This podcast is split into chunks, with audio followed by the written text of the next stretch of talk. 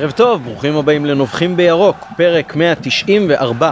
אתם מוזמנים להירשם ברשתות החברתיות לנובחים בירוק, ספוטיפיי, אפל פודקאסט, גוגל פודקאסט, או כל אפליקציה אחרת שאתם מאזינים בה להסכתים, תעשו subscribe, תהיו ראשונים לקבל את כל הפרקים שלנו. ערב טוב לאורחנו הערב, אוהד הפועל תל אביב, בעוונותיו, עדי אבני, מה שלומך? שלום, ערב טוב, אה, שלומי יחסית למצב אה, בסדר.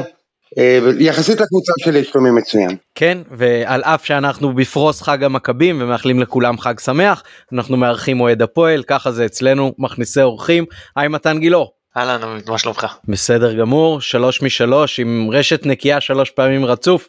אני מקווה שלא מהר מדי נהפוך מנובחים בירוק לצוהלים בירוק. ערב טוב גם ליונתן אברהם שנותן לנו את התמיכה הטכנית מאחורי הקלעים וניגש ישר לנביחות. מתן תתחיל לנבוח לנו. אני אם כבר הפועל תל אביב אני, אני חוזר ל, לעונה שדווקא לא נגמרה באליפות לעונת 2002-2003 וסיימנו עם, עם הפועל תל אביב במשחק אם אני זוכר נכון ביתי בתיקו אחת. ואני לא זוכר אם זה היה משחק שעובדיר החמיץ שם פנדל אה, בדקה 94 או היה אחד אחר שהם אה, השוו לנו אחרי שאבישי ז'אנו איבד כדור ליד הקרן והם השוו לנו דקה 90. אחד משניהם אני, אני לא זוכר איזה בדיוק מהם אני רק זוכר התמונה שלי ישבתי אז במזרחי ואני זוכר את המערבי עומדים ושרים לאוהדי הפועל תל אביב כאילו שניסו להקנית את אוהדי מכבי מקום ראשון מקום ראשון. אז עכשיו אני לא רוצה להקנית אף אחד אבל כל אחרי עשור בערך אפשר לשיר מקום ראשון מקום ראשון. כן אנחנו נשמור את זה בעיקר לסוף העונה אני מקווה. עדי הכנת לנו נביחה? אמ, האמת היא שאני אתה חזרת לשם אני חזרתי לדרבי ככה בתחילת שנות האלפיים אה, סוף שנות התשעים שאיכשהו הגענו לשם ועמית ירון אה, יניב ירון שם שני שערים ויצאנו 2-2 וזו הייתה הפעם הראשונה מזה הרבה זמן שהצלחנו לעשות משהו בעונה של שחקנים אפורים מגעילים שלא עושים שום דבר שנתן איזשהו תקווה אני נורא נורא מקווה שזה, שזה יחזור לנו גם הפעם. אנחנו מאחלים לכם הצלחה בכל הדרבים בשנים הקרובות כמו שזה נראה. מאחל לכם הצלחה בדרבי המכבים. אה, אני אקח אותנו עוד יותר אחורה אה, הספדנו פה באחד הפרקים הקודמים את אה, מרדונה שהלך לעולמו אז היום נאסף אל אבותיו גם פאולו רוסי וצייצתי את זה גם בטוויטר ואני חושב שהמשחק כדורגל שאני באמת זוכר ככה קצת יותר פרטים ממנו מעבר לעובדה שאני יכול לשחזר שהייתי בו.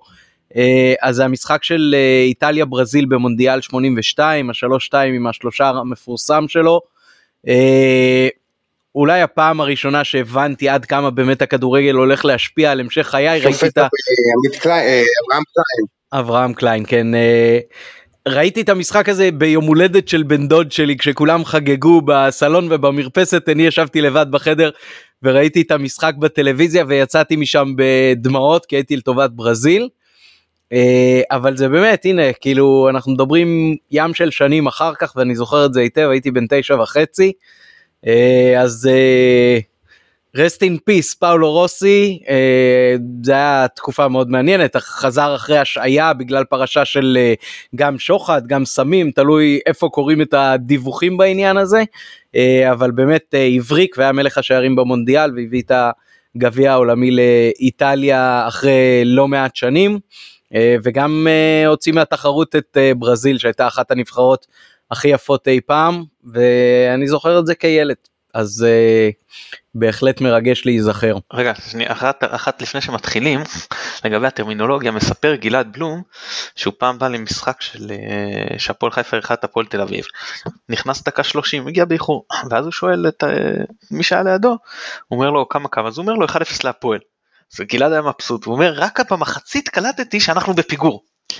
אז אנחנו אני אז אני אגיד פה ל, ל, למאזינים שעדי אוהד הפועל תל אביב הוא כמובן רגיל שהפועל זו הפועל תל אביב אצלנו בהסכת מן הסתם הפועל זו הפועל חיפה אז נסו לעקוב על מי הדובר ועל ידי זה להקיש על איזה קבוצה מדובר. כן אה, אוקיי אז אה, אנחנו שוב עם אה, רשת נקייה ניצחנו בסכנין 3-0 אפילו בלי שניקיטה מבקיע או לפחות בלי שמאשרים לו את השער וגם בלי לקבל פנדל לטובתנו אירועים חשובים וחדשים. מתן מה הסיכום שלך למשחק הזה? טוב, אני אתחיל כמובן, אתה יודע מה, נתחיל מהטוב, אם אנחנו כבר ניצחנו בזה, אז לבוא, אה, לא סופגים משחק שלישי ברציפות בתוך שמונה ימים, אחרי שבאנו באמת בדאון אחרי הדרבי וכ, וכפר סבא, ולתת אה, באמת כאילו, אתה יודע, אני, אני לא, אני יודע שאנשים לא אוהבים שאני נוגע בסטטיסטיקות, למרות זאת אני אגע בזה ב, ב, בהמשך, אבל עזוב, לבוא לתת, היינו דומיננטים מההתחלה, נכון שאחרי זה התעפנו, רדנו רגל מהגז, זה היה גם דברים לא טובים שעוד מעט אני אגע בהם, אבל באנו מההתחלה לנעוץ את השיניים במשחק, להתנפל, לעלות ל-1-0, כמה שיותר מהר להכריח את סכנין לצאת מהפרדיגמה של המשחק שלהם, אה, שעוד מעט אני גם ארחיב טיפה לגביה. אה, זהו, זה משחק, אני לא אומר שמכבי עדיין אה, קונטנדרית לאליפות, אני לא הולך עד כדי כך רחוק, אבל המשחקים מהסוג של קריית שמונה מהסוג הזה זה משחקים של קבוצה אלופה.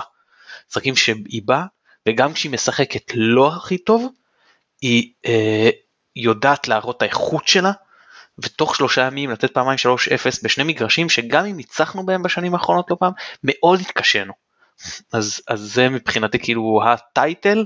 אה, בוא ניתן לכם לתת כמה משפטים ואז אני אכנס אצלול קצת יותר פנימה. אוקיי, אה, עדי, אם ראית את המשחק אתה מוזמן בהחלט להתייחס. אני ראיתי את המשחק אבל אני רוצה להתייחס בכללי לעונה שלכם עד עכשיו לעומת יתר הקבוצות בליגה.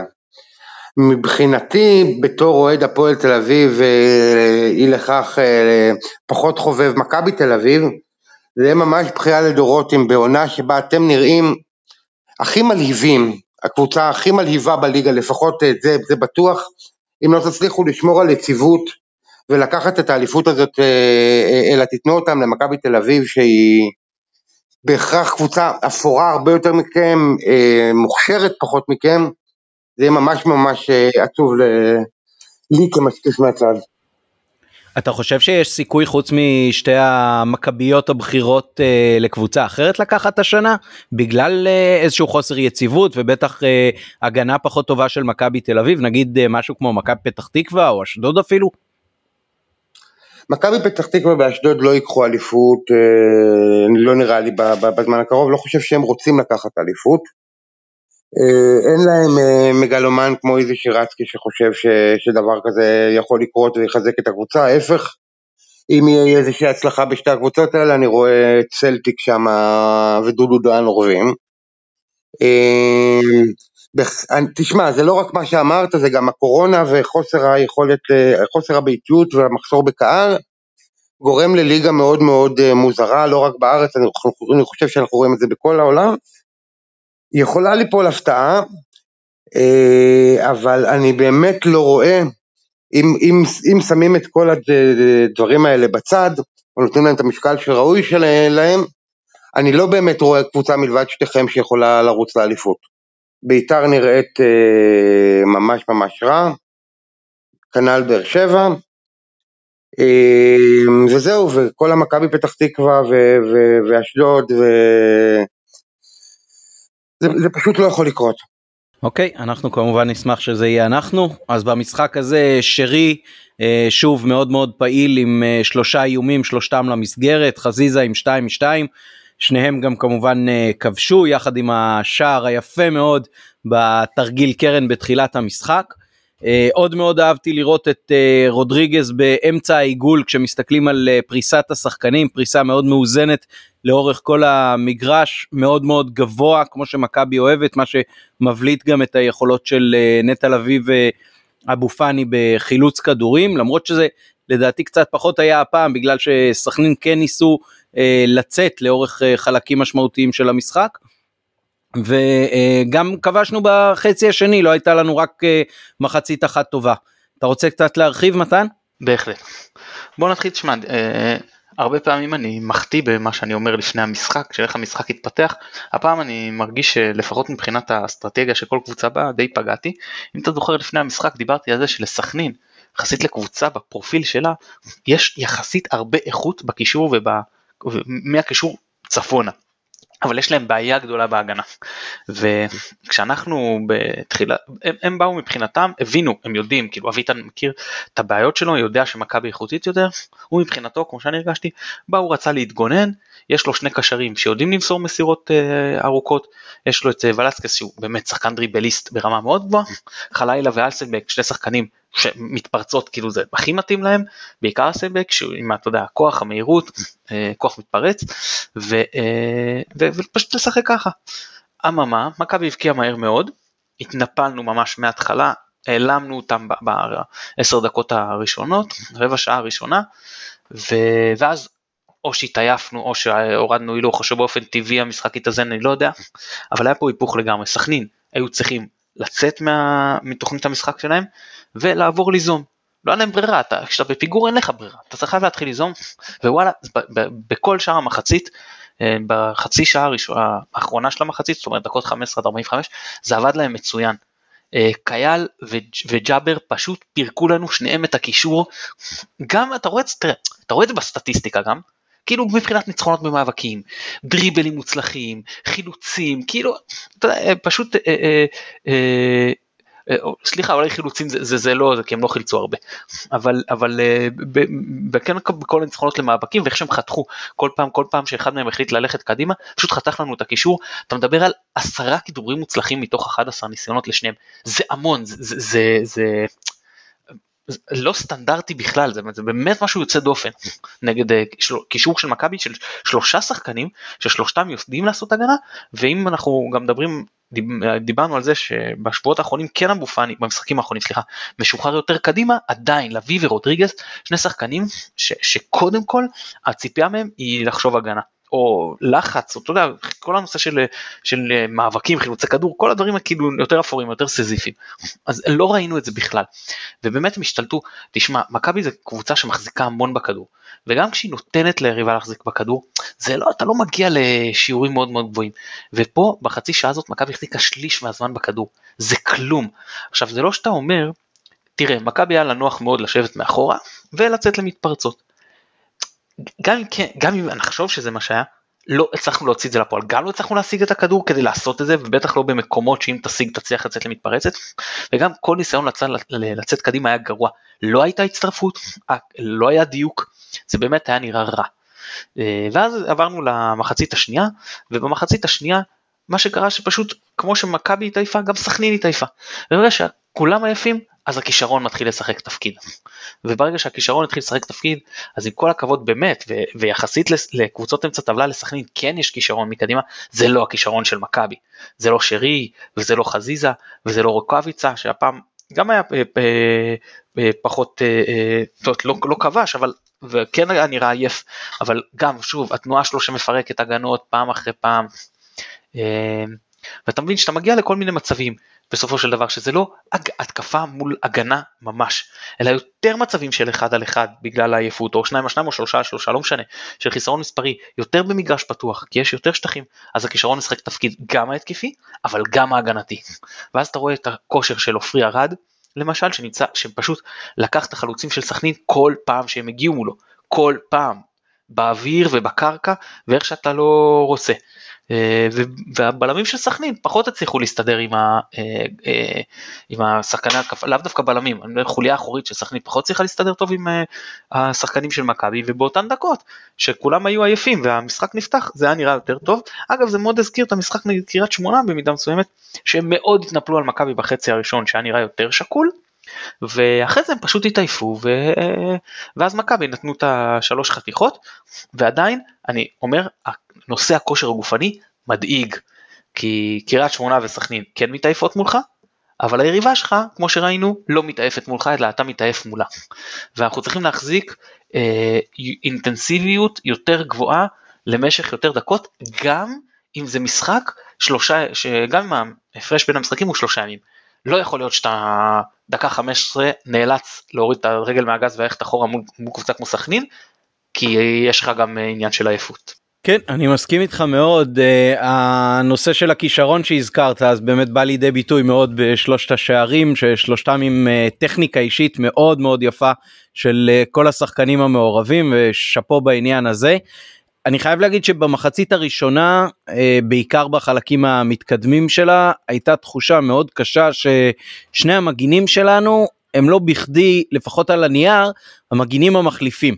אבל אנחנו רואים אותם בשלושת המשחקים האחרונים, פותחים בהרכב, משחקים 90 דקות, אה, אם אני לא טועה, אף אחד מהם לא הוחלף בשלושה המשחקים האלה.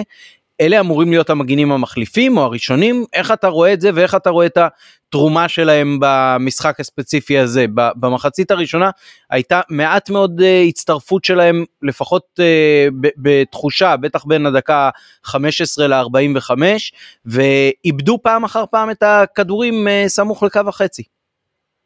אני אגיד לך, קודם כל, אני, אני אגע קודם בסן מנחם, בסדר?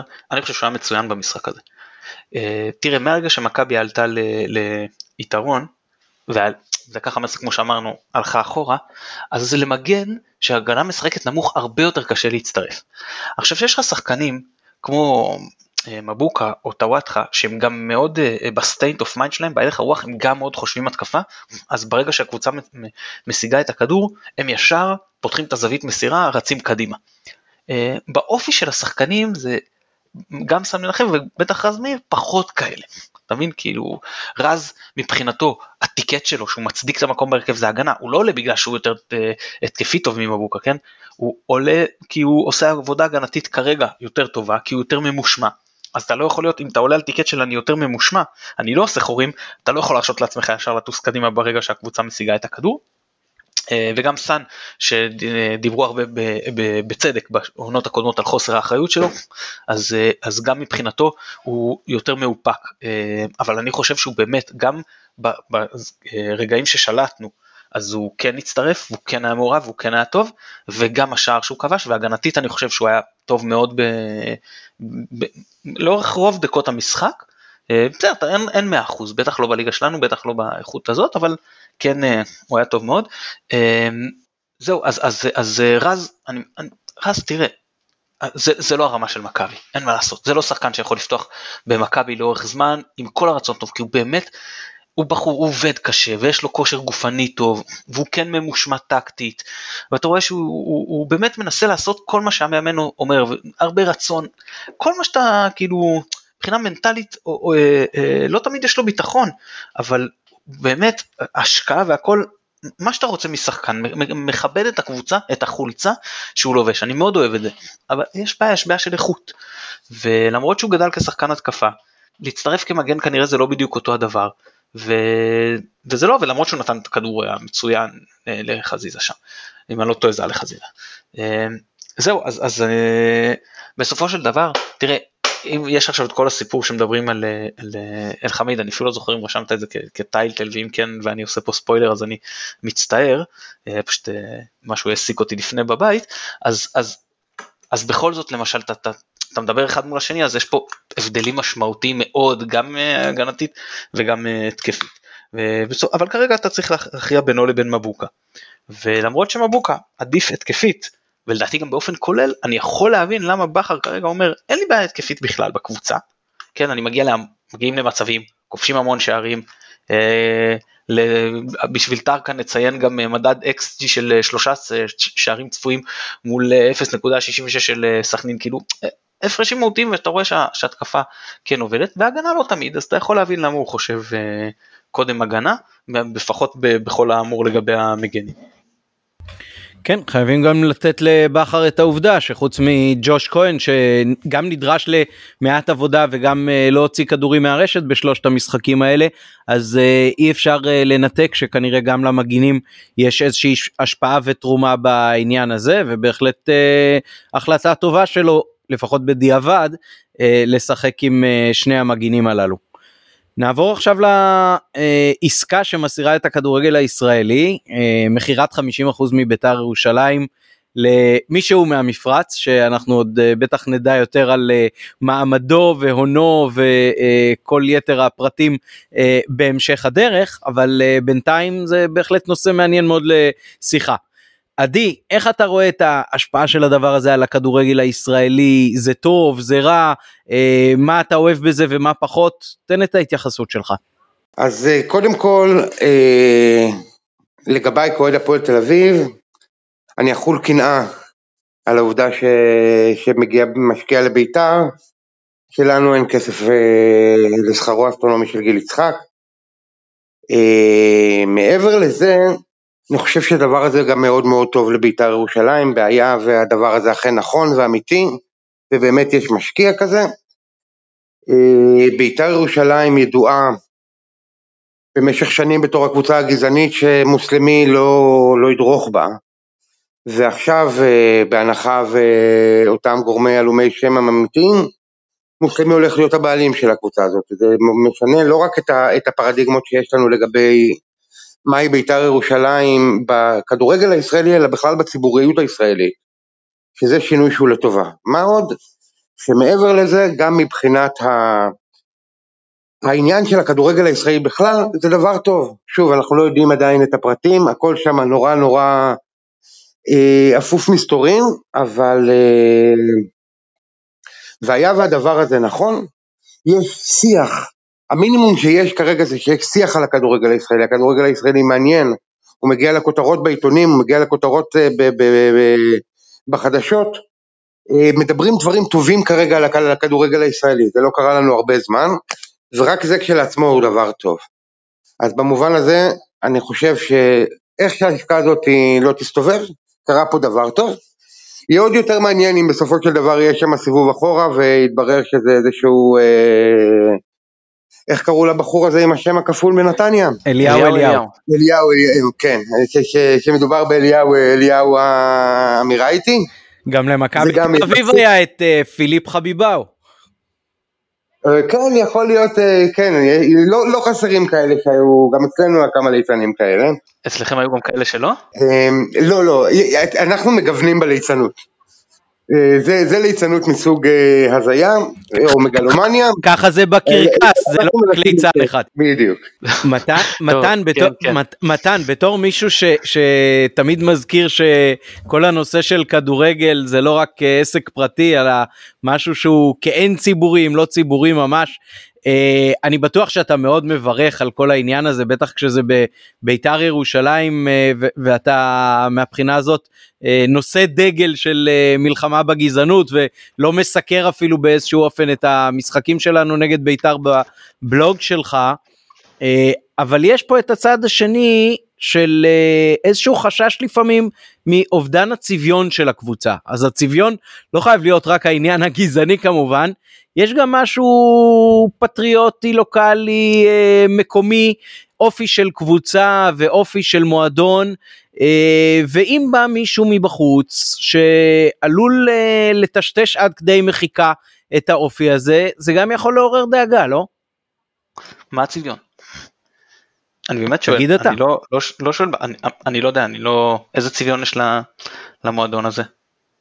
קבוצה מאוד קבוצה מאוד מקומית קבוצה מאוד שורשית שמחוברת uh, לביתר uh, לא רק בשם אלא גם למובן ההיסטורי אולי אפילו של uh, אוהדיה ומקימיה הרבה מאוד פוליטיקאים uh, בציבור הישראלי התחילו את דרכם הציבורית בביתר ירושלים. אם זה נשיא המדינה רובי ריבלין שאני עוד זוכר אותו אה, כילד שהיה יושב ראש בית"ר ירושלים, אחר כך גם אה, אהוד אולמרט, יהושע מצה שהיה בליכוד והיה גם שר אחר כך, אה, הרבה מאוד אנשים, ויכול להיות ש... אה, אנחנו כבר לא שם, זה נכון, ו- וממילא בית"ר בבעלות פרטית, אבל היא בבעלות פרטית מקומית, והאופי המאוד מאוד מיוחד וירושלמי, לא רק במובן הגזעני, עלול uh, ללכת מפה. אם היה רוכש אותה יהודי בחו"ל style גולדהר זה היה משנה משהו? אני לא יודע, אני שואל את השאלה הזאת על כל... אני שואל, לא, אני אומר, תראה, למשל, למשל במנצ'סטר יונייטד, כשבאו הגלייזרים נדמה לי מארצות הברית, אז אה, התחילה מחאה גדולה מאוד, התחילו ללכת עם uh, צעיפים היסטוריים של הקבוצה בצבע ירוק צהוב, שזה ממש שעטנז שלדעתי צריך להוציא אותו מהחוק, אבל זה מה שהם עשו, והיה אפילו איזשהו, איזשהו סוג של uh, קטמון או נורדיה של מנצ'סטר במובן הזה, והייתה מחאה מאוד גדולה נגד הבעלים. כי, כי הם הרגישו שהם מוחקים להם את המועדון ו, והופכים אותו למשהו אחר ממה שהוא. אני, אני לא יודע בדיוק לשים את האצבע, אני אומר שבאיזשהו מקום גם אה, מועדון יכול לאבד את דרכו קצת. כן, אני פשוט זוכר את צמד האמריקאים שבאו ועשו גליצ'ים בטדי, ולא זכור לי שמישהו התנגד אליהם. לא זכור לי לא, שהיה לא, איזשהו אני- דיבור. אני לא, אני לא עזוב אומר, לא, אני? בכוונה אומר, אני- חושב, גם, אני. חושב גם על גיידמק, ואני לא אומר את הדברים ממקום שמתנגד, להפך, אני חושב שהעובדה שמביתר ירושלים יימחק הסלוגן המזוויע של אה, ביתר טהורה לעד, שווה כל מחיר. זאת אומרת, אני מבחינתי באיזשהו שלב חשבתי שעל כל הקטע הזה של הפמיליה שבינו לבין כדורגל אין שום דבר, אני חושב שחלק גדול ממי שבאמת מריצים את הנושא הזה של אה, לה פמיליה, אה, אולי מבינים בחוק הלאום, אבל אני לא בטוח שהם מבינים את חוק הנבדל. אני לא אה, נגד המהלך בכלל, להפך, אני חושב שבגלל הקטע הגזעני, כל אה, מחיקה של העניין הגזעני שווה כל מחיר, אפילו אם המועדון הזה יימחק לגמרי. אבל אני אומר, כשנכנס כסף זר, יש גם חששות. אז בוא עוד, עוד תתייחס אליהם. אני פשוט רוצה להגיד שמי שלא דיבר כשגיידמק, מי שלא דיבר על צביון הקבוצה כשגיידמק נכנס, צריך להיות בשקט גם כרגע, אוקיי? גיידמק לא בא מאג'נדה בית"רית, הוא לא גדל על אה, המנון ז'בוטינסקי, ולא הייתה שום בעיה כשהכסף שלו נכנס, כשהוא יהיה שם, לא היה צביון. אם אז לא היה חשוב צביון, גם היום לא, לא. שנייה, אתם, מפספסים אני חושב את הנקודה לדיון. הנקודה לדיון היא לא דווקא העסקה הזאת אה, עם האמירתים, אלא דווקא העניין הזה של כסף זר במועדון. תראה, הפועל תל אביב אה, מחו נגד אה, טביב מחאה גדולה מאוד, למרות שמקצועית אה, השנים לדעתי בהיסטוריה הקרובה הכי טובות היו תחתיו. אה, גיידמק, אה, אני לא חושב שעורר את האנטגוניזם של האמירתים, אבל באיזשהו מקום הוא כן הפך את בית"ר למשהו מאוד אחר. מועדון של הרבה מאוד שחקנים שבאו מבחוץ ומעט שחקני בית יחסית, אה, מועדון שנראה אחרת לגמרי, אה, נשלט בנושא מקצועי על ידי זרים באופן מלא, זה היה נראה אחרת. אה, אני מדבר על השאלה הרחבה, האם אה, העובדה שמועדון כדורגל, ולא משנה כרגע אם זה בית"ר או אחר, ממה אוהדי כדורגל צריכים לחשוש כשבא רוכש זר? אה, אוקיי, אז זו שאלה אחרת באמת. קודם כל אז אני אתחיל עם כל העניין של הצביון וזה. אני בתור אחד שיצא לי ל- קצת, ל- אתה יודע, לדון עם אה, חוגג בפייסבוק וכיניתי אותו פחדן ו... וכשנכנע לחבורת בריונים של הפמיליה, שאפו ענק, ענק. זה עדיין לא סוף הדרך, והוא עדיין, אני מחכה ליום שהוא כן ינחית, אה, אתה יודע, שחקן ערבי בית"ר ירושלים. לא, די, לא קונה את התירוץ הזה, גם כתבתי שאין אף אחד שמתאים מקצועית, מקום המדינה לא היה אף אחד שמתאים להם מקצועית, נו באמת. אה, וגם היום יש מספיק שחקנים ש, שמתאימים מקצועית, לא רוצה להגיד לי שהוא סמך הלילה לא מתאים להם מקצועית, אבל עזוב, יש להם הרבה ב, ב, בהתקפה, או מוחמד אבו פאני לא מתאים להם אה, מקצועית, או לא, זה, זה, זה שטויות. זה, על יש- כל, יש על כל. אה, זלאטן, גם אם הוא יכול להביא את זלאטן, אז הוא יכול להביא גם, אה, לא יודע, את, אה, את מסי, אוקיי? כן, לא, זאת אומרת, זה, זה עניין של בחירה, תמיד נכון, יש נכון. שחקנים שהם טובים. אז אם באמת אלחמיד יחזור עכשיו לארץ, אז, אז נראה כמה הם אה, באמת אה, מנסים להביא אותו, כמובן שהוא גם צריך לרצות. תראה חוגג טוען שהוא ניסה להביא את טוואטחה, טוואטחה טוען שלא פנו אליו, לך תדע מי דובר אמת, לא יודע. אה, בכל מקרה, אז זה, קודם כל אבל שאפו זה צעד קשה, זה צעד שאני חושב שהראש של אוהדי בית"ר ירושלים תומך בו והוא גם מרכך את העניין הזה של אם יבוא שחקן ערבי עכשיו, אם, אה, אני חושב שזה, שזה יראה פחות אה, גרוע אם לא היה בעלים ערבי, כי כי זה כבר, יודע, אנשים מתכוננים ל, ליום הזה עכשיו, זה כבר אה, סוג של אה, לא אם אלא מתי, אני מקווה, ואני מאמין גם ככה בשלב הזה, אז, אז שאפו ענק לחוגג. לגבי כסף זר, כן, יש פה סכנה הרבה יותר גדולה, ש... אה, שבן אדם בארץ מתחייב, אתה יודע, יש יותר ערך לזה, כאילו מה, תלך תרדוף בבתי משפט אחרי מישהו בחו"ל אם הוא לא ישלם עכשיו לכל מיני ספקים או זה. עכשיו אנחנו רואים נגיד מה קרה עם הפירוק של הפועל תל אביב, אז הסיפור עוד לא נגמר, אבל יש שם אנשים שבאופן אישי נתבעים, כאילו הם, הם, הם, המפרק כאילו דורש מהם להחזיר אה, מיליונים. להגיד לך שהם יחזירו אני לא יודע, אבל לפחות זה לכל הפחות זה לא נעים להיגרר בבית משפט כשעננה של אה, מיליוני שקלים אה, מרחפת מעל ראשך. מה תעשה אה, בחור אמירתי או לא יכול להיות, יכול להיות גם סיני או רוסי או כל דבר אחר, לך תרדוף אחריו. זה, זה, זה לא ריאלי, נכון? אתה לא יכול להשיג. עכשיו גם לא שהבקרה עושה את תפקידה נאמנה, אבל גם ערבויות, כן? אמינות של מסמכים ואמינות של ערבויות, כל מיני דברים כאלה. אז כן, יש בעיות עם כסף זר, אתה לא יודע, הרבה יותר קשה לדעת מתי הוא יפסיק לזרום, הרבה יותר קשה לדעת גם uh, מקורו. שוב, לא תמיד עושים פה גם ככה את החקירות הנכונות והרבה כסף, ש... הכדורגל הישראלי, אני אגיד את פה לכאורה, כן, אבל טוב, נשאיר בלכאורה, הוא חתיכת מכבסת כספים מאוד גדולה, הרבה כסף שחור והרבה כסף עברייני זורם פנימה, אה, גם בליגות, או יותר אפילו בליגות הנמוכות, גם כספי הימורים וגם לא. ו... ו... ופה זה, ואני אומר אם על זה אז אה, קל וחומר שיהיה לך הרבה יותר קשה לעקוב אחרי כסף שמגיע מחו"ל ויש גם את העניין המוסרי שהוא תמיד אה, קשה מאוד לנקוט לגביו אה, עמדה כי אתה יודע מוסר זה משהו יותר רך כן? אז יש עניין של זה כסף דמים, זה כסף שהושג על ידי אה, גבם של אנשים שחיים בסוג של אה, עבדות, אתה יודע, באיחוד האמירויות, אם הבנתי נכון, זה משהו כמו מיליון אה, תושבים מקומיים, אזרחים, ועוד סביב שבעה מיליון פועלים, עובדים זרים, שאני מניח שהתנאי ההעסקה שלהם פחות נוחים מאשר בישראל, וחוקי עבודה פחות מטיבים עימם ופחות מוקפדים. אה, על ידי גורמי האכיפה מאשר בישראל או שפה המצב הוא גלי גדול אבל יחסית אה, אמור להיות הרבה יותר טוב. אז אה, כשאתה משקלל את כל הדברים, אתה אומר שיש חשש, בוודאי שיש חשש. ובסופו של יום, כמכלול, אני חושב שזה דבר מאוד חיובי.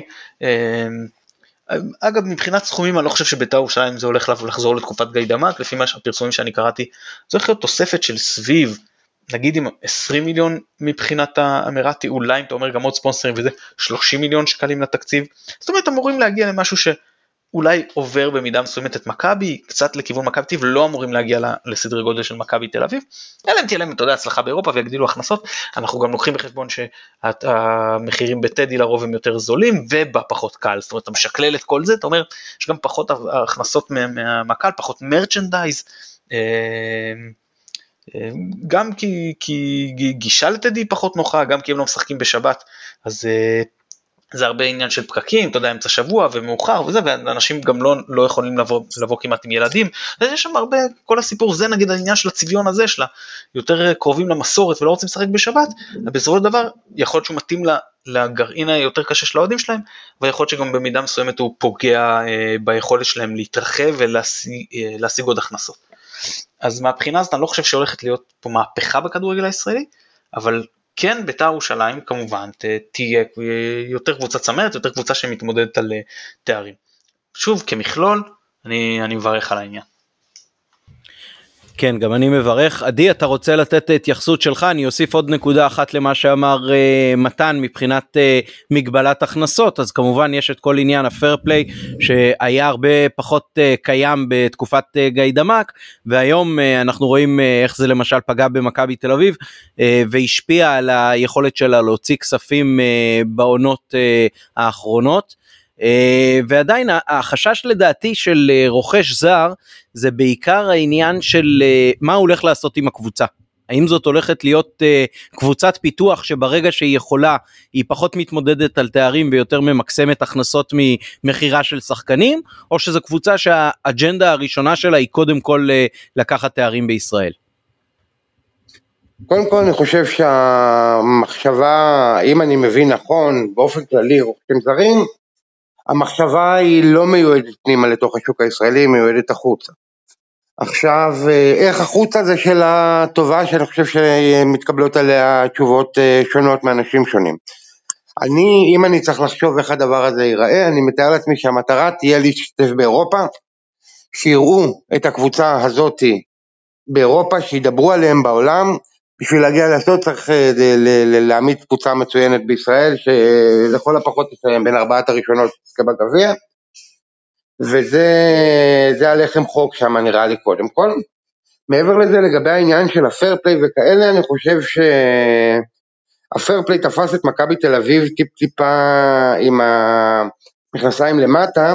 אני חושב שחוגג למד כבר מהטעויות שהם עשו, אני חושב שקודם כל מכבי תל אביב כבר למדו איך להכניס את הכסף הזה בדרך אחרת, דרך פינגווין או דרך כל, כל אה, אה, ספונסר פיקטיבי אחר. אפשר, אפשר להסתדר עם הדבר הזה, מתן אה, כמובן מבין הרבה יותר טוב אה, בדברים האלה ממני, אבל עד כמה שאני יודע, הפייר פליי הוא, הוא אה, לאורך שלוש השנים האחרונות. זאת אומרת, גם אם עכשיו ייתנו השקעה ראשונה של מאות מיליוני שקלים, זה עדיין מתפזר שלוש שנים אחורה, ומעבר לזה, עד כמה שאני יודע, אה, מדובר ב-20 מיליון אה, או 10 מיליון דולר לשנה, יותר נכון 30 מיליון אירו לשלוש שנים, מעבר להכנסות הטבעיות של הקבוצה.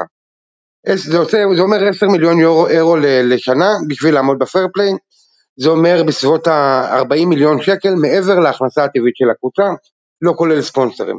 אני חושב שבליגה שלנו סכומים כאלה הם דמיוניים, בטח כשהיריבות הם אה, סכנין ומכבי פתח תקווה. אה, אוקיי, אוקיי. טוב, אז אה, מיצינו את ה... מיצינו את הנקודה האמירתית ועכשיו נחזור לליגה שלנו. הפועל תל אביב מולנו ביום שני הקרוב. תן לנו קצת חייבים את, לדבר על זה? בשביל זה הבאנו אותך. בוא תספר לנו קצת גם על ההפסד האחרון שלכם להפועל חיפה וגם על אה, מה שאנחנו צפויים להיתקל בו במשחק הקרוב. אתם צפויים להיתקל בקבוצה הכי שבורה מנטלית של הפועל תל אביב שאי פעם נתקלתם בהם, אני לא בטוח שהכי רעה שנתקלתם בה, או הכי פחות מוכשרת, היא כן הכי פחות מוכשרת התקפית מכל הקבוצות שראיתי, אני צופה, אילו היה לי מנוי השנה, זו הייתה השנה השלושים שאני הייתי מחזיק מנוי. אה, אני לא, לא נתקלתי בקבוצה חסרת יכולות התקפית, התקפיות כפי, כפי שהקבוצה שלנו נמצאת השנה. אה, זה נראה לי קצת, הקבוצה שלנו מזכירה את הבדיחה על המדען שמנסה לראות אה, כמה כנפיים הזבוב צריך בשביל לעוף, אז הורידו לנו חלוץ, ואז הורידו לנו עוד חלוץ, ואז הורידו לנו קשר אחורי, והנה הקבוצה כבר לא, לא מצליחה לשים גול, גם אם היא מתחננת, גם אם הקבוצה השנייה מתחננת שישימו לה גול. אז אנחנו לא מסוגלים למכור גול בשום צורה. מעבר לזה, ה vibe מסביב לקבוצה שלנו הוא קשה מאוד. אה, אם עד עכשיו הייתה איזושהי תחושה בקרב הקהל הגדול, שבסדר, הניסנובים יש להם את הפאקים שלהם, יש להם את, ה, את המגרעות שלהם, אבל בסופו של דבר הם באים בטוב, הם רוצים לעשות טוב. אה, כרגע התחושה היא שאף אחד לא רוצה את הניסנובים שם, כולל הם עצמם, אבל אין להם את הכסף בשביל אה, לעזוב. זאת אומרת, הם צריכים לקבל את ההשקעת בעלים שלהם בחזרה, אחרת הם לא יכולים לעזוב. ולמעשה אנחנו נמצאים כרגע באיזשהו לימבו, אה, אין, אין קבוצה, הקבוצה הפסיקה להיבנות בחצי, בנו אותה עד החלק האחרון, עד, החלק, אה, עד, עד הקישור האחורי, בנו אותה בצורה סבירה, שם נגמר הכסף, אה, וזה נראה שאין אף אחד ש, ש, ש, ש, שמתכוון לעשות משהו בקשר לזה.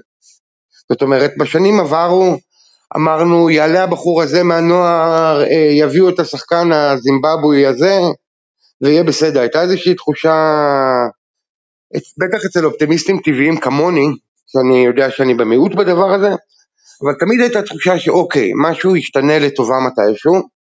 כרגע אין תחושה כזאת בקבוצה וזה משדר החוצה בצורה מאוד מאוד בולטת.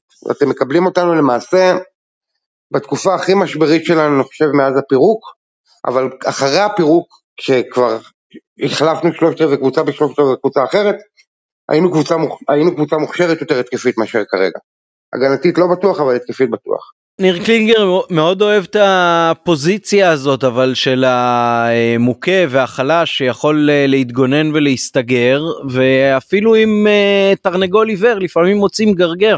מתן יש לנו ממה לחשוש בכלל ביום שני? תראה אני אגיד לך מה אני אני ראיתי את השליש האחרון של המשחק שלנו נגד הפועל חיפה אז אני לא יודע מה קרו מה קרה כשהם אה, התוצאה עוד הייתה תיקו למרות שזה שונה תראה אני מניח ועדי אולי יתקן אותי כי הוא ודאי ראה את כל המשחק שהם באים מול קבוצה כמו הפועל חיפה הם באים ליזום מההתחלה הם מבחינתם עדיין תופסים את עצמם כקבוצה, כמועדון גדול, גם אם הקבוצה כרגע לא גדולה, כמו, זה מזכיר לי את השנים שאנחנו היינו באים, והתאים לנו במשחקים, אתה אומר גם מבחינת השחקנים, מבחינת המומנטום, מבחינת היכולות, הכל, לשחק כמו קבוצה קטנה.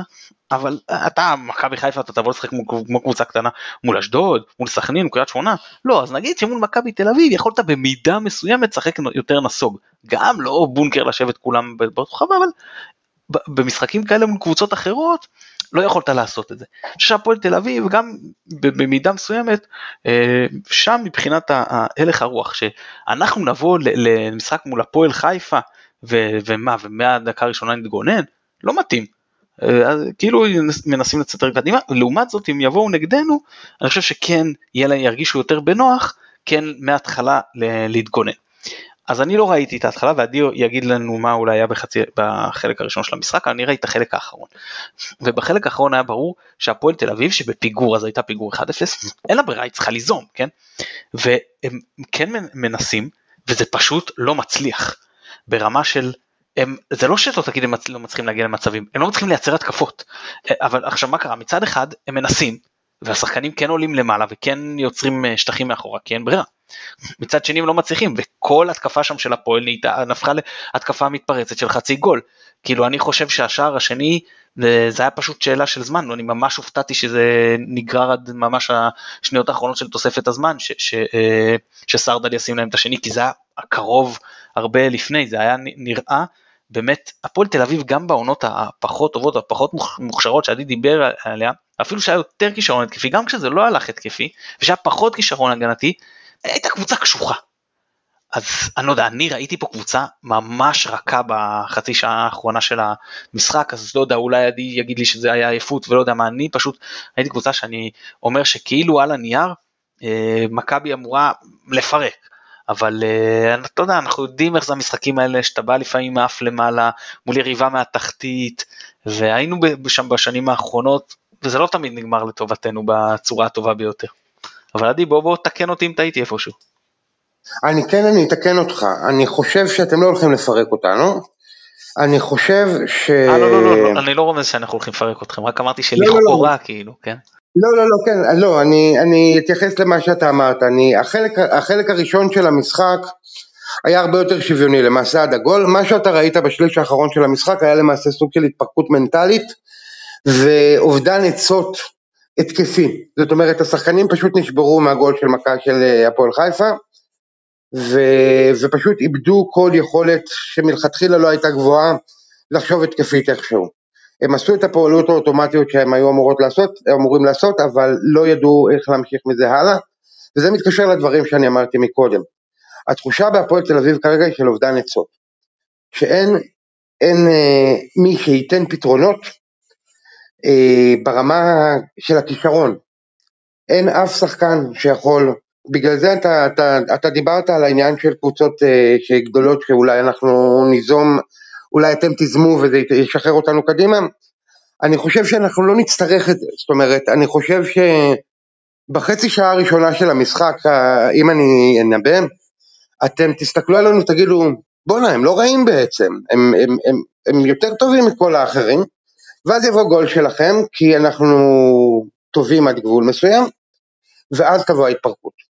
האם ההתפרקות הזאת תסתיים ב-2 או 3 או 5, אני לא יודע, אני חושב שזה יסתיים ב-1-0, 2-0 לכם, אני כבר מגיע לסוף להימורים, אה, אבל אה, לפרק אותנו אתם לא תפרקו, כי כן, קלינגר יקנה, לקבוצה הזאת תהיה שיטה, היא משחקת נכון, היא מניעה את הכדור נכון כי, כי, כי, כי היא במוטיבציה נכונה, כי היא מרגישה שהדברים קורים, היא פשוט לא מוכשרת מספיק בשביל לשים גול ברמה שאני חושב שאני עשיתי מתישהו השבוע, עברתי על כל הקבוצות בליגת העל הישראלית, שהן לא אחת מארבעת הראשונות שאנחנו כבר לא נמנים עליהן, זאת אומרת אה, אתם, מכבי תל אביב, בית"ר ירושלים, אה, הפועל באר שבע, לכל אחד מהם יש לפחות שני שחקנים שכל אחד מהם טוב יותר מהשחקן ההתקפי הכי טוב שלנו. ואני לא מדבר, ובכוונה אני אומר לא ארבעת הגדולות שיש להם יותר כסף, אלא הקבוצות הקטנות של הליגה, הבינוניות והקטנות של הליגה, כולם מוכשרות התקפית יותר מאיתנו, ו- ושם זאת למעשה הבעיה. הבעיה היא שאין כישרון התקפי, הקבוצה כן עומדת טוב על המגרש, אבל כישרון התקפי אין בכלל, פשוט יש את אלטמן שלא מתופקד במקום שהוא אמור לתפקד, להיות מתופקד בו, זאת אומרת אלטמן הוא אמור להיות שחקן מאחורי החלוץ או, או שחקן אה, או, או, או אה, חלוץ אגף, הוא לא חלוץ מרכזי, מתפקדים אותו שם מכיוון שמאחוריו פשוט יש תהום, אין אף שחקן שיכול ליצור מצב לגול, שיכול למסור כדור לגול, או שיכול להבקיע גול. וזה מצב שאני לא חושב שנתקלתי בו ב... בחיי כאוהד, וזה פשוט מאוד מאוד מתסכל. אז uh, שאני אחזור רק על, שוב על דבריי, זה לא אומר שאתם הולכים uh, לפרק אותנו, יכול להיות גם שנקנה איזשהו גול, uh, גם, גם קבוצות מליגה א' הצליחו להבקיע גולים נגד קבוצות מ- מליגת העל, אבל על פניו אין לנו את הכישרון, וזה אמור להיות, אם תשחקו את המשחק הרגיל שלכם, ואנחנו נשחק את המשחק הרגיל שלנו, לא אמורות להיות לכם בעיות רציניות. לפני שאני רוצה להפנות, להפנות עמית שנייה, שאני רוצה להפנות איזה שאלה לשניכם, לפני זה עדי, קודם כל רציתי לשאול אותך גם על האלטמן, אבל, אבל, אבל, אבל טוב שנתת לי את התשובה לפני, אני מודה שאני מופתע לשים אותו חלוץ מרכזי זה כאילו לאבד פעמיים, כי גם אתה מפסיד אותו בתור, כמו שאמרת, השחקן ההתקפי הכי מוכשר שלכם בעמדות הטבעיות שלו, קרי קו אחד מאחורי החלוץ, לא משנה אם בצד או, או באמצע. וגם אתה מפסיד כאילו חלוץ כי בוא בינינו הוא לא חלוץ מספיק טוב כן כחלוץ אה, מטרה. אז זה אני מפתיע אבל יש שני שחקנים דווקא בהגנה שאני רוצה לשאול אותך עליהם.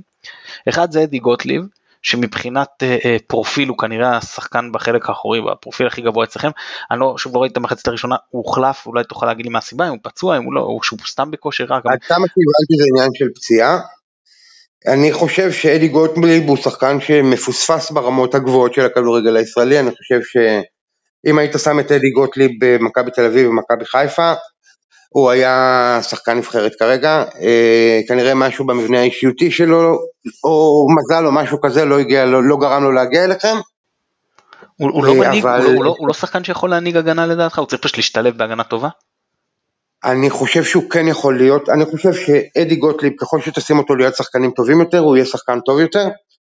אני חושב שאם יש שחקן אחד שמשחק כרגע בהפועל תל אביב ויכול לשחק ברמות גבוהות יותר, זה אדי גוטליב. אוקיי, והשני ברשותך, שאני רוצה לשאול אותך עליו זה דורון ליינר, שתראה, אני ראיתי אותו באחד ממשחקי הבכורה, אז בעונה שעברה, אם לא משחק, אני מניח שזה לא הבכורה, אבל אחד המשחקים הראשונים, והוא מאוד הרשים אותי. אה, מאז יצא לראות אותו קצת גם אגב במשחק הזה נגד הפועל חיפה ובאמת היו לו כמה פעולות אה, התקפיות יפות וזה קשה להשתלב בקבוצה שההתקפה שלה כל כך אה, תקועה והגנה זה גם קשה להתרשם משחקן ספציפי כי שאתה רואה כל כך קצת כי כשכל משחק ההגנה בעצם היה נראה קורס לחלוטין. אז בוא ת, תגיד לי איך אתה מתרשם ממנו, סך הכל בחור צעיר. כן, הוא בחור מאוד צעיר.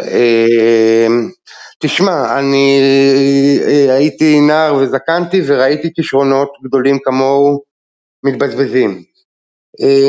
היה לו בעיות בתחילת השנה, הוא התגייס לצה"ל, היה חודש בטירונות, חזר מהטירונות, נפצע לחודשיים, אה, בינתיים הקבוצה ש... שהייתה במומנטום טוב שגרם לו להראות את, ה... את הכישורים שלו, כשהוא התחיל בשנה שעברה, הוא נכנס לקבוצה במומנטום מצוין, מה שתרם לו ל... ל... ליכולת להראות את הכישורים שלו. הוא נכנס עכשיו, כמו שאתה אמרת, לקבוצה במומנטום אה, נוראי, קצת פחות אה, קשה, לה, קצת פחות אפשרי להגיע לידי ביטוי בקבוצה שכזאת. אני חושב שהוא כישרון גדול, האם הוא הולך להיות המגן השמאלי הבא של נבחרת ישראל? אני לא יודע, אני לא בטוח. אני אפילו לא בטוח שהוא כרגע המגן השמאלי הכי טוב של הפועל תל אביב. למה? מי, מי האלטרנטיבה? אה, האלטרנטיבה הוא זה שאנחנו מכנים פסח גרופר, דני גרופר, דני גרופר יש לומר האמת, אה, ששנה שעברה היה נראה בוסר לחלוטין, הוא גם ילד בן 21, למעשה עד עכשיו ליידנר חזר לפני שבועיים אחרי הטירונות והפציעה, והוא מילא עד עכשיו את התפקיד של המגן השמאלי. אה, הוא השתלט, שנה שעברה כשהוא עלה הוא היה גם כן ילד בן 20, הוא היה נראה מאוד מאוד רך הגנתית אה, ומוכשר התקפית, קצת הזכיר לי את עומרי קנדה מפעם. אה, עכשיו נראה שהוא איכשהו השתלט על, העניין הפיזי, שהוא קצת אה, התחזק פיזית. אה, אני חושב שגם העניין שהוא זה אומנם 21 ו-18 ההבדלים בגילאים ביניהם, אבל אני חושב שזה משמעותי מבחינה, מבחינת ההתפתחות הפיזית. הוא נראה פשוט יותר בשל כרגע לשחק, אבל שוב, אף אחד מהם כרגע לדעתי לא שחקן שבאמת יכול להשתלב בקבוצה גדולה אמיתית. אז איפה גרופר פותח עכשיו? במגן ימני? השבוע הוא פתח בתור בלם. הבנתי, בלם שמאלי כאילו. כן, שיחקנו למעשה עם שלושה בלמים, כשגרופר הבלם השמאלי וליידנר אה, על הקו, כמובן שזה היה נוראי, מכיוון שהשיטה הזאת פשוט לא מתאימה לסגל השחקנים של הפועל, בשביל דבר כזה צריך שני מגינים התקפיים, יש לנו רק אחד, אבו עביד הוא הרבה דברים, התקפי הוא לא, אה, והשיטה הזאת דורשת איזשהו פנטזיסט באמצע, אין לנו פנטזיסט באמצע, והיא דורשת לפחות חלוץ אחד שיודע לשחק תשע, ואין לנו דבר כזה. אז אה, לא כל כך מבין את הצורך, את, את הרצון של קלינגר, אולי אתה יודע, זה עניין של אה, ייאוש ולנסות אה, אה, דברים חדשים, אבל אה, גרופר דרך אגב שיחק לא רע בתור בלם, לא הוא היה הבעיה, הבעיה היה כשאדי גוטליב נפצע והוחלף על ידי רז שלמה, ורז שלמה עשה את הפנדל הקבוע שלו, ו... ומשם התחילה הנפילה. אבל אה, זאת אומרת, אם מסתכלים על מגן שמאלי בהפועל תל אביב, למרות ההייפ הגדול שהיה ליידנר שנה שעברה, אני, אם אתה שואל אותי, גרופר בשל יותר כרגע.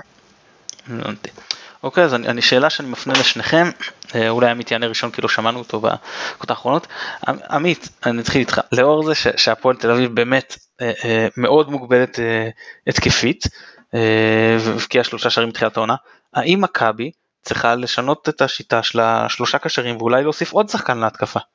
שאלה מצוינת אבל התשובה היא עדיין לא. אה, אני לפני כמה וכמה הסכתים אה, אמרתי כמה פעמים שאנחנו צריכים לחזור לעניין הזה בעיקר כשבשנה שעברה הסתדרנו עם קשר אחורי אחד שזה היה נט תל אביב ועכשיו לכאורה אנחנו משחקים עם שלושה. דעקה שעד עכשיו אנחנו רואים את uh, מה שיש לנו להציע בכנפיים וכל עוד וילד זכות לא חוזר אז כנראה דוניו ואבו אלשך uh, ימשיכו לעלות מהספסלים בכלל פשוט כי הם פשוט לא, לא, לא מספיק טובים לפי מה שזה נראה כרגע אז אתה לא יודע אם פתאום uh, יהיה שבוע אימונים מצוין ובכר יתרשם אחרת אז הוא מוזמן לנסות את זה.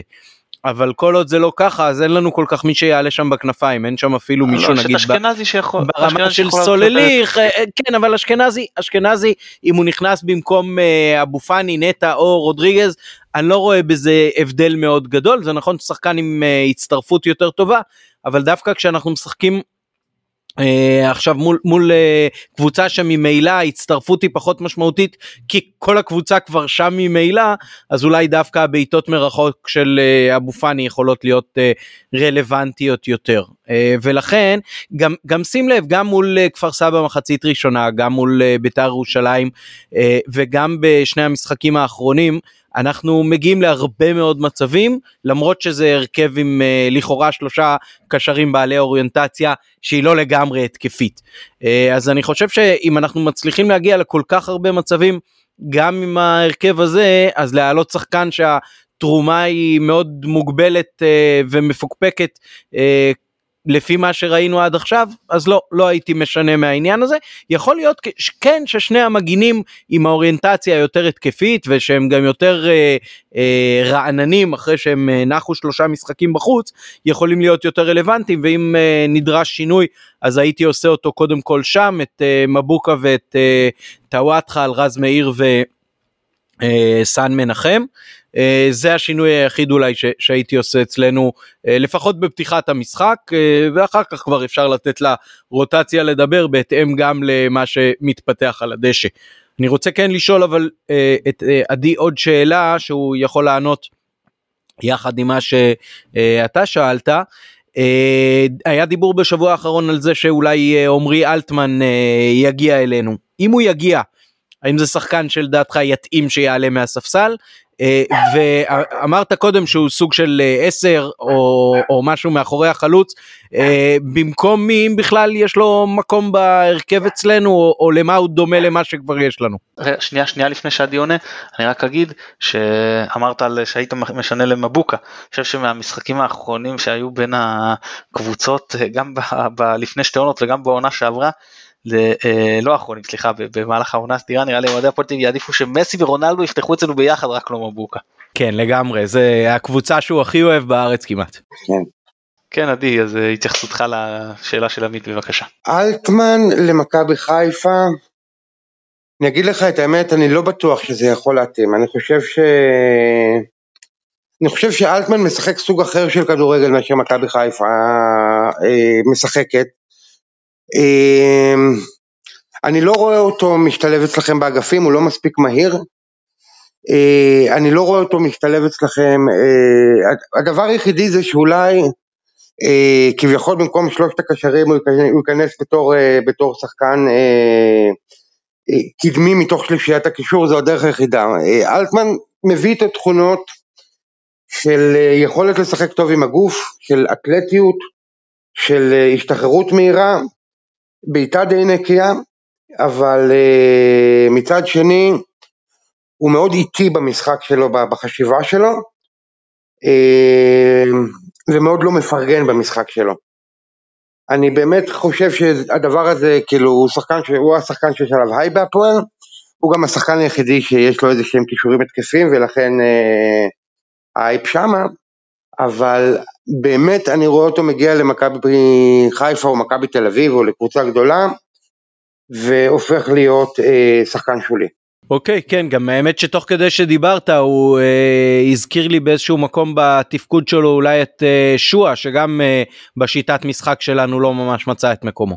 אה, הוא, הוא מאוד שונה משואה, שואה יותר אה, הניסיון שלו לשחק אלגנטי ושואה מאוד מאוד לא אנוכי במשחק שלו. לא מדבר על האופי שלו כבן אדם, המשחק שלו הוא מאוד מאוד לא אנוכי של שואה. אלטמן משחק מאוד מאוד בשביל עצמו, אה, בשביל הסטטיסטיקה שלו, בשביל ה... ה... מה שיופיע בנתוני ה-GPS שלו, בשביל זה, הוא במהות שלו שחקן מאוד אנוכי, אני חושב שהוא מאוד מהר יכעיס את השחקנים, ואין לו את הניצוץ הגאוני שיש אה, לשועה לפעמים, שהיינו רואים את זה בבני יהודה. אמ, אני רואה אותו יותר אמ, מזכיר אה, את רמזי ספורי לדוגמה ששיחק אצלנו, אה, שחקנים שכשהם מגיעים למועדון שבו הם לא המלך של הביצה, אה, פתאום רואים את כל החסרונות שלהם ביתר סט. אוקיי, כן. רק אני רוצה לשאול את עדי מה, איך לדעתו, מה לדעתו הוא צופה שיהיה הרכב של הפועל תל אביב והמערך, ואיך הוא, היה, אם הוא היה צריך עכשיו להחליף את קלינגר, מה היה ההרכב והמערך. אה, לגבי ההרכב אה, להשבוע, אם אתם שואלים אותי, כמובן שקלינגר לא מתייעץ איתי בעניין הזה, וזה הימור וניחוש בכלל. לדעתי קלינגר ימשיך לשחק עם שלושה בלמים, אה, בייחוד מתוך איזושהי פאניקה, לא לספוג הרבה, מכיוון שאתם כביכול הקבוצה בכושר ההתקפי הטוב ביותר, אנחנו אה, קבוצה במשבר.